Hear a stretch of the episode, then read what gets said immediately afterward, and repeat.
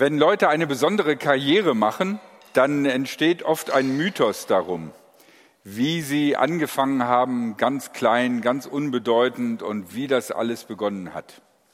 Und äh, manchmal ist es so, dass äh, unterschiedliche Leute, wenn sie hinterher befragt werden, weil man weiß ja in dem Moment, wo die langsam hochkommen, noch gar nicht, dass sie eine berühmte Karriere machen werden, wenn man im Nachhinein dann also darüber berichtet, dann gibt es manchmal unterschiedliche Aussagen darüber, wie das alles angefangen hat oder was der eigentliche Auslöser war. Ob das jetzt nun ist, ob Steve Jobs mit seinem Kumpel da den ersten Computer zusammengebaut hat und Steve Jobs gleich Geschäftssinn bewiesen hat und seinen Kumpel um ein paar hundert Dollar beschissen hat, oder ob es äh, so eine Sache ist wie der Start von Facebook, wo auch äh, eine strittige Sache ist, nämlich wer hat eigentlich die Idee gehabt, diese superreichen Zwillinge oder ähm, der, wie heißt der nochmal, Mark? Ihr wisst schon, ne? Ja. Saul, äh, David hat auch eine außergewöhnliche Karriere gemacht und er hat auch von ganz klein angefangen.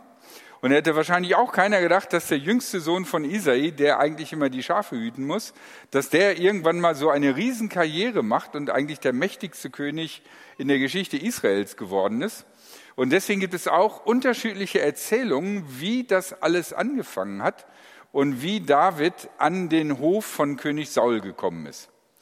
Die eine Geschichte ist sehr bekannt, die kennt ihr alle, der Kampf von David gegen Goliath. Und die andere Geschichte zeigt eine andere Seite von ihm und davon handelt der heutige Predigtext, der aus dem ersten Buch Samuel, dem Kapitel 16 stammt. Der Geist des Herrn hatte Saul verlassen.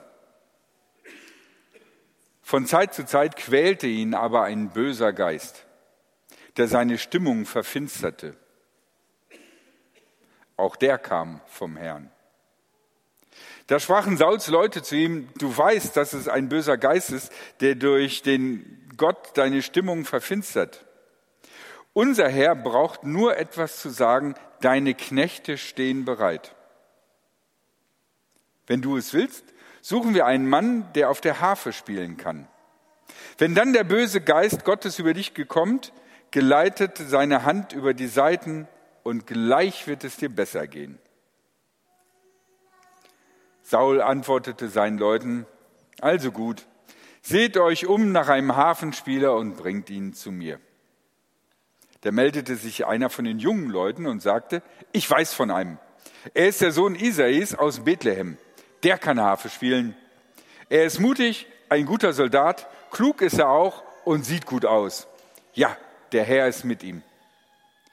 Saul ließ Isai durch Boten ausrichten, schicke deinen Sohn David zu mir, den, der die Schafe hütet. Darauf nahm Isai einige Laib Brot, einen Krug Wein und ein Ziegenböckchen. Damit schickte er seinen Sohn David zu Saul. So kam David zu Saul und trat in seinen Dienst. Saul liebte ihn und machte ihn zu seinem Waffenträger. Darum ließ er Isai die Botschaft überbringen, lass doch David in meinem Dienst bleiben, denn mir gefällt, wie er seine Aufgabe erfüllt. So oft aber der böse Geist Gottes über Saul kam, nahm David die Harfe zur Hand und spielte. Da konnte Saul befreit aufatmen und es ging ihm besser, denn der böse Geist hatte ihn verlassen. Ein paar Gedanken möchte ich euch mit auf den Weg geben. Es gibt über diese Geschichte viel zu erzählen. Die erste Sache, die ich erzählen möchte, ist Geisterwelt in der Antike.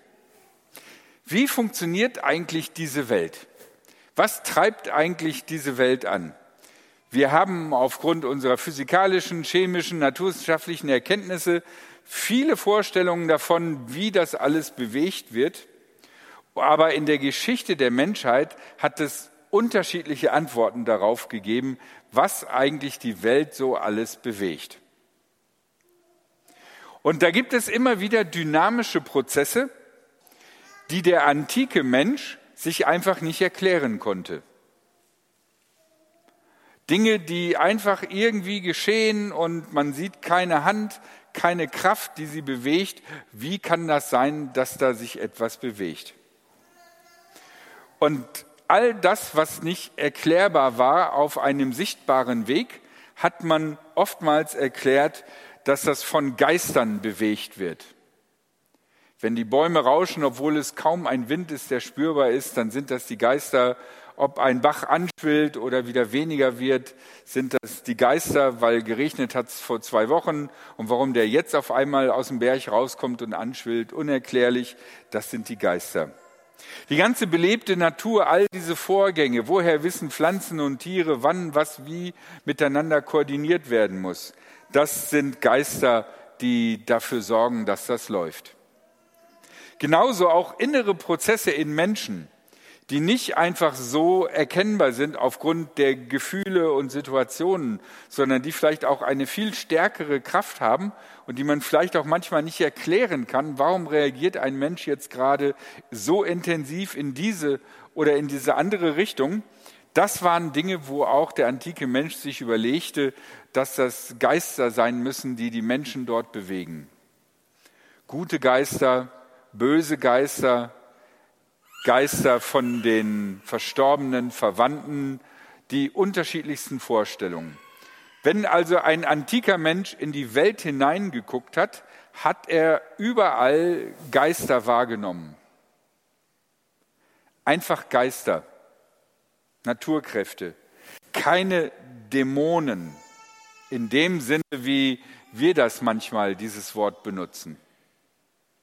Und wir hören hier davon, dass Saul von einem bösen Geist äh, in die Traurigkeit und in die Düsterheit getrieben wird.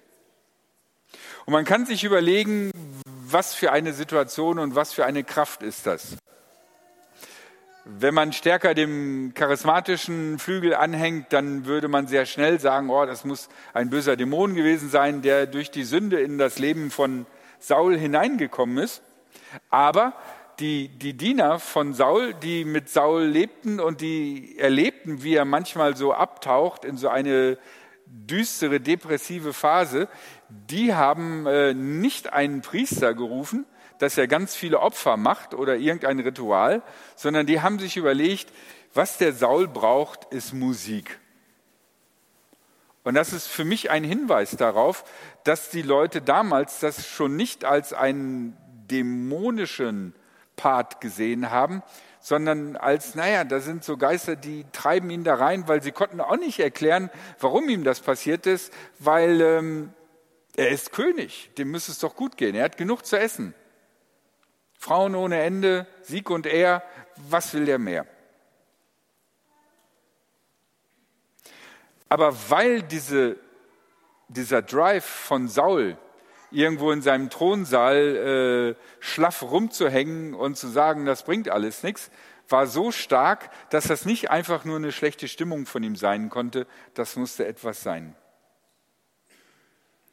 Und so also entschließen sie sich zu einer Musiktherapie. Und für mich klingt das, was Saul da hat, wie eine Depression. Man kann das auch verstehen. Er hat schwierige Zeiten gehabt dann hat es ein Zerwürfnis mit Gott gegeben und mit dem Propheten Gottes Samuel. Und ähm, das lastet schwer auf ihm, weil das war ja der Grund, warum er König geworden war, weil er durch Samuel berufen war. Und jetzt hat Samuel das zurückgenommen. Ähm, wie soll er damit umgehen?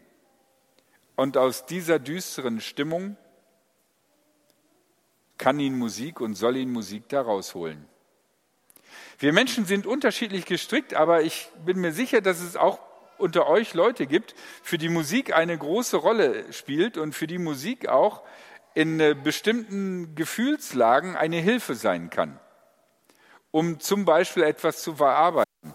Musik macht nicht etwas weg, aber Musik kann uns manchmal helfen, etwas auszudrücken, was wir sonst nicht ausdrücken können. Nach dem Tod von äh, meiner, unserer Tochter Joanna, ähm, da war kurz danach ist die CD von das Album von Herbert Grönemeyer Mensch rausgekommen. Ein Album, was sich ja massiv mit Tod und Sterben und Trauer beschäftigt. Und ein Freund von mir hat diese, dieses Album mir geschenkt, diese CD geschenkt. Ich habe die einmal durchgehört, Rotz und Wasser geholt und danach habe ich die weggepackt, weil ich gesagt habe, das kann kein Mensch ertragen, diese CD. Ein Jahr später habe ich noch mal reingehört und dann würde ich mal sagen, habe ich die mindestens ein halbes Jahr so gut wie ununterbrochen rauf und runter gehört. Und ich hatte das Gefühl, dass der genau ausdrückt und die Musik genau das beschreibt, was in mir drin ist, was ich aber nicht ausdrücken kann. Und das ist, glaube ich, die große Kraft von Musik, dass wir mit Musik und durch Musik manchmal Dinge ausdrücken können auf eine Art und Weise, wie wir es durch Worte vielleicht nicht könnten. Und das ist das, was die Leute von Saul denken, das braucht der Saul. Der braucht jemanden, der ihm äh, hilft, das alles zu verarbeiten und wenn der da die richtige Musik hat. Typisch interessant finde ich, äh, wer weiß, wer gerade coole Musik macht, so neue, hippe Musik. Das sind nicht die alten, erfahrenen Weisen, sondern das sind meistens die jungen Leute. Und genauso ist es hier auch bei Saul. Äh, einer von den jungen Leuten sagt, hey, ich kenne da jemanden, der ist noch nicht so bekannt, ähm, aber der wird ganz groß rauskommen und äh, ich sehe schon seine Karriere und du musst ihm einen Start geben, den holen wir mal. Versteht mir nicht falsch. Ich glaube nicht, dass Musik sozusagen einfach Sachen wegmachen kann. Aber Musik kann uns helfen.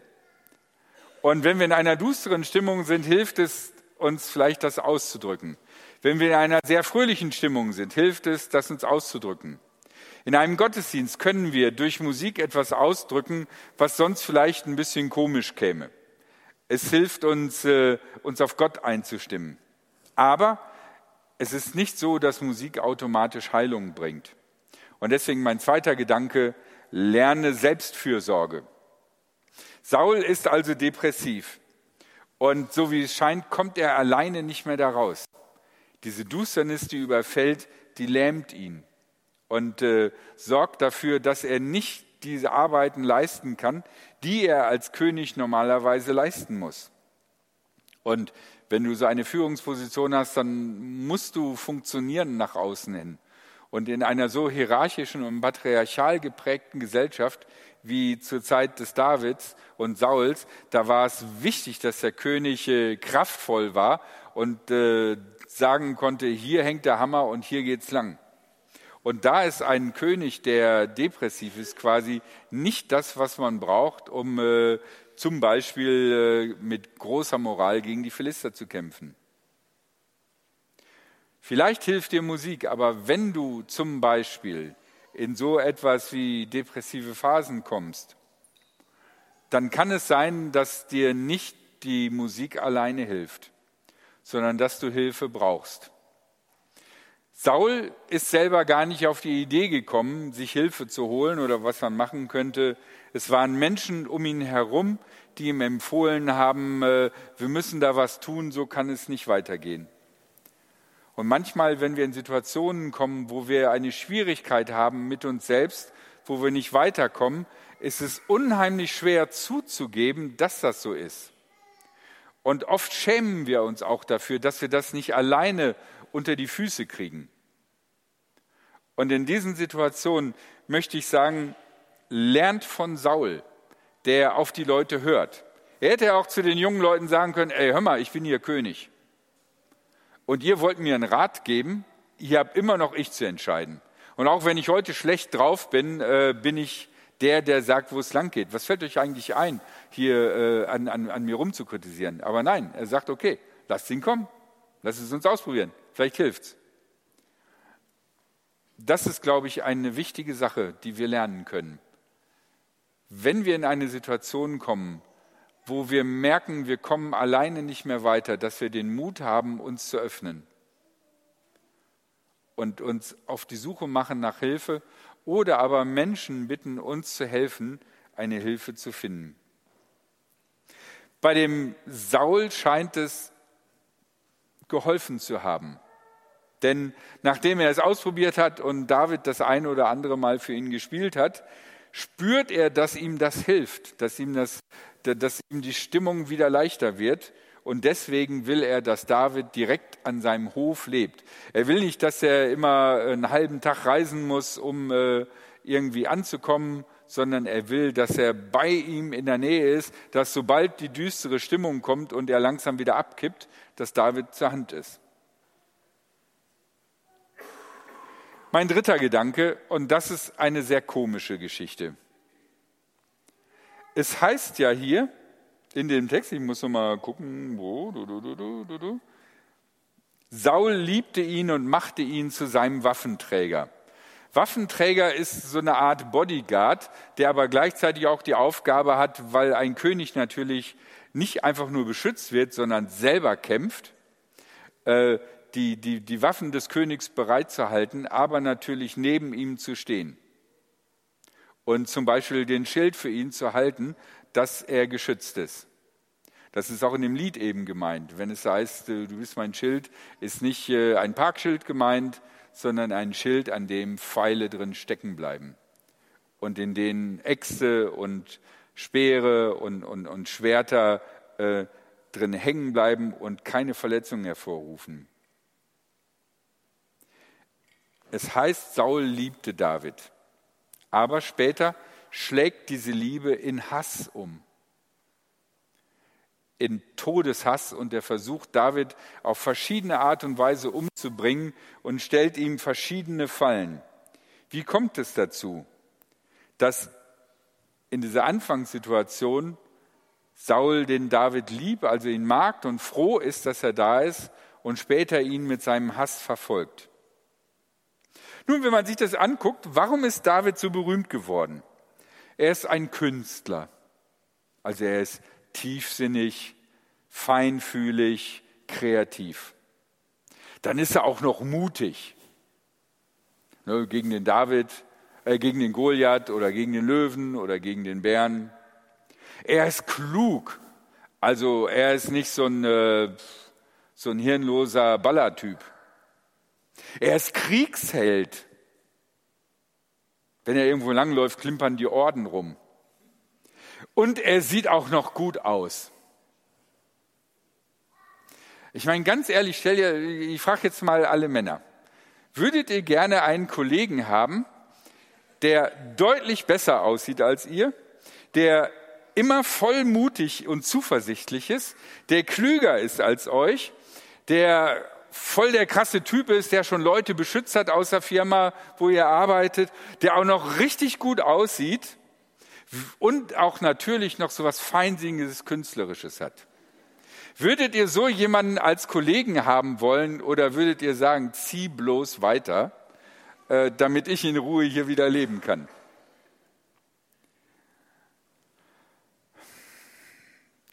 Ich weiß nicht, irgendwie, es gibt auch Konkurrenz. Ich, ich habe das jetzt auf Männer gemünzt, aber ich kann mir vorstellen, dass auch Frauen unter Umständen da eine schwache Seite an sich entdecken würden. Wenn sie da so eine Person entdecken äh, auf ihrem Arbeitsplatz, die und wenn sie bis vier Uhr in der Nacht irgendwie gefeiert hat, am nächsten Morgen aussieht wie das frische Leben und kein Tag gealtert ist und immer gute Laune hat, aber nicht übertrieben, sondern so diese tiefgehende gute Laune. Würdet ihr diese andere Frau lieben und sagen, toll, dass du da bist? Am Anfang würdet ihr denken, ja, eine super Kollegin. Aber nach einer Weile, wenn sie immer die guten Ideen hat und wenn alle, die ein Problem haben, immer zu ihr kommen, und, und, und wenn gefragt ist, wer hat diesen wichtigen Job zu tun und alle immer sagen, ach, die könnte das machen, die ist zwar neu, aber die ist super, irgendwann, ich weiß nicht, das macht doch was mit einem, oder? Saul ist von Gott verworfen worden, weil er sein eigenes Ding gemacht hat. Er ist König geworden und das ist ihm zu Kopf gestiegen und jetzt will er das so machen, wie er will. Und er hatte einen Auftrag von Gott, das erzähle ich euch lieber nicht, weil dann kommen wieder gleich 100 andere Fragen, die aufpoppen, deswegen umgehe ich das einfach. Äh, ihr könnt es euch gerne durchlesen und mir eine E-Mail schreiben, aber ich sage das jetzt nicht. Auf jeden Fall, er hat als Anführer, von Gott auserwählte Anführer, den Willen Gottes missachtet vor allen Leuten und hat andere dazu gebracht, etwas zu tun, was Gott nicht wollte. Weil es ihm um den eigenen Ruhm und um den eigenen Reichtum ging um seine eigene Herrschaft, um den Aufbau seiner eigenen Dynastie. Wenn jemand so tickt, egal ob Mann oder Frau, der Gesetze, Abmachungen, Bestimmungen biegt, um besser dazustehen, um sich zu verwirklichen, um sich rauszustellen, um der Beste zu sein, um sich persönlich zu bereichern auf eine Art und Weise, die nicht angemessen für das Team ist. Wenn du so einen Menschen hast, so ein Mensch kann auf Dauer niemanden ertragen, der genauso gut oder besser ist als er, sondern er muss ihn rauskicken. Weil mit so einem Ego ist normalerweise nur Platz für eine Person. Und das ist für mich eine mögliche Erklärung, warum diese Liebe des Sauls, der erstmal so happy ist, dass die düstere Stimmung äh, gelichtet wird durch den David, dass das so in Hass umschlägt.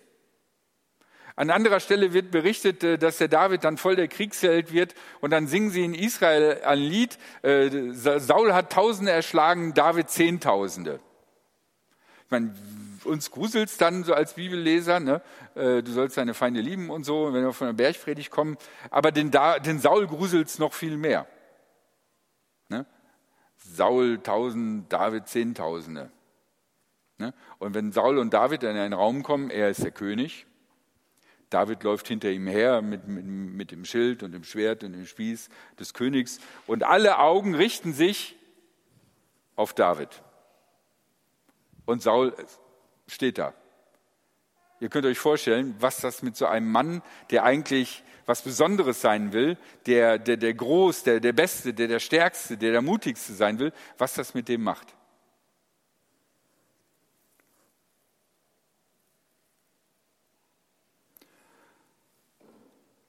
Überlegt euch mal in einer stillen Minute irgendwann, kann es sein, dass ich irgendwo in meinem Leben ein Team, eine Gemeinschaft, einen Freundeskreis, ein, ein, Netzwerk aus sozialen Beziehungen blockiere, weil ich niemanden neben mich stehen haben kann, sondern nur unter mir.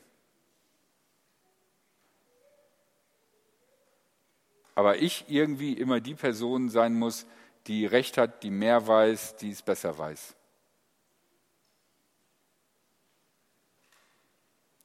Für den Saul und David ist diese Struktur desaströs. Das sind die Gedanken, die ich euch mitgeben möchte. Geisterwelt in der Antike. Ähm, es gibt so viele unterschiedliche Kräfte, die wir nicht verstehen. Und in der antiken Welt wurde das ganz oft mit Geistern beschrieben. Dann lerne Selbstfürsorge. Guck, wie du für dich selber sorgen kannst. Was tut dir gut? Ist es Musik? Ist es äh, Wandern gehen? Was weiß ich? Egal was. Aber wenn du merkst, du kommst nicht aus der Situation alleine heraus, habe den Mut, ähm, dir Hilfe zu suchen oder andere zu bitten Hilfe zu holen.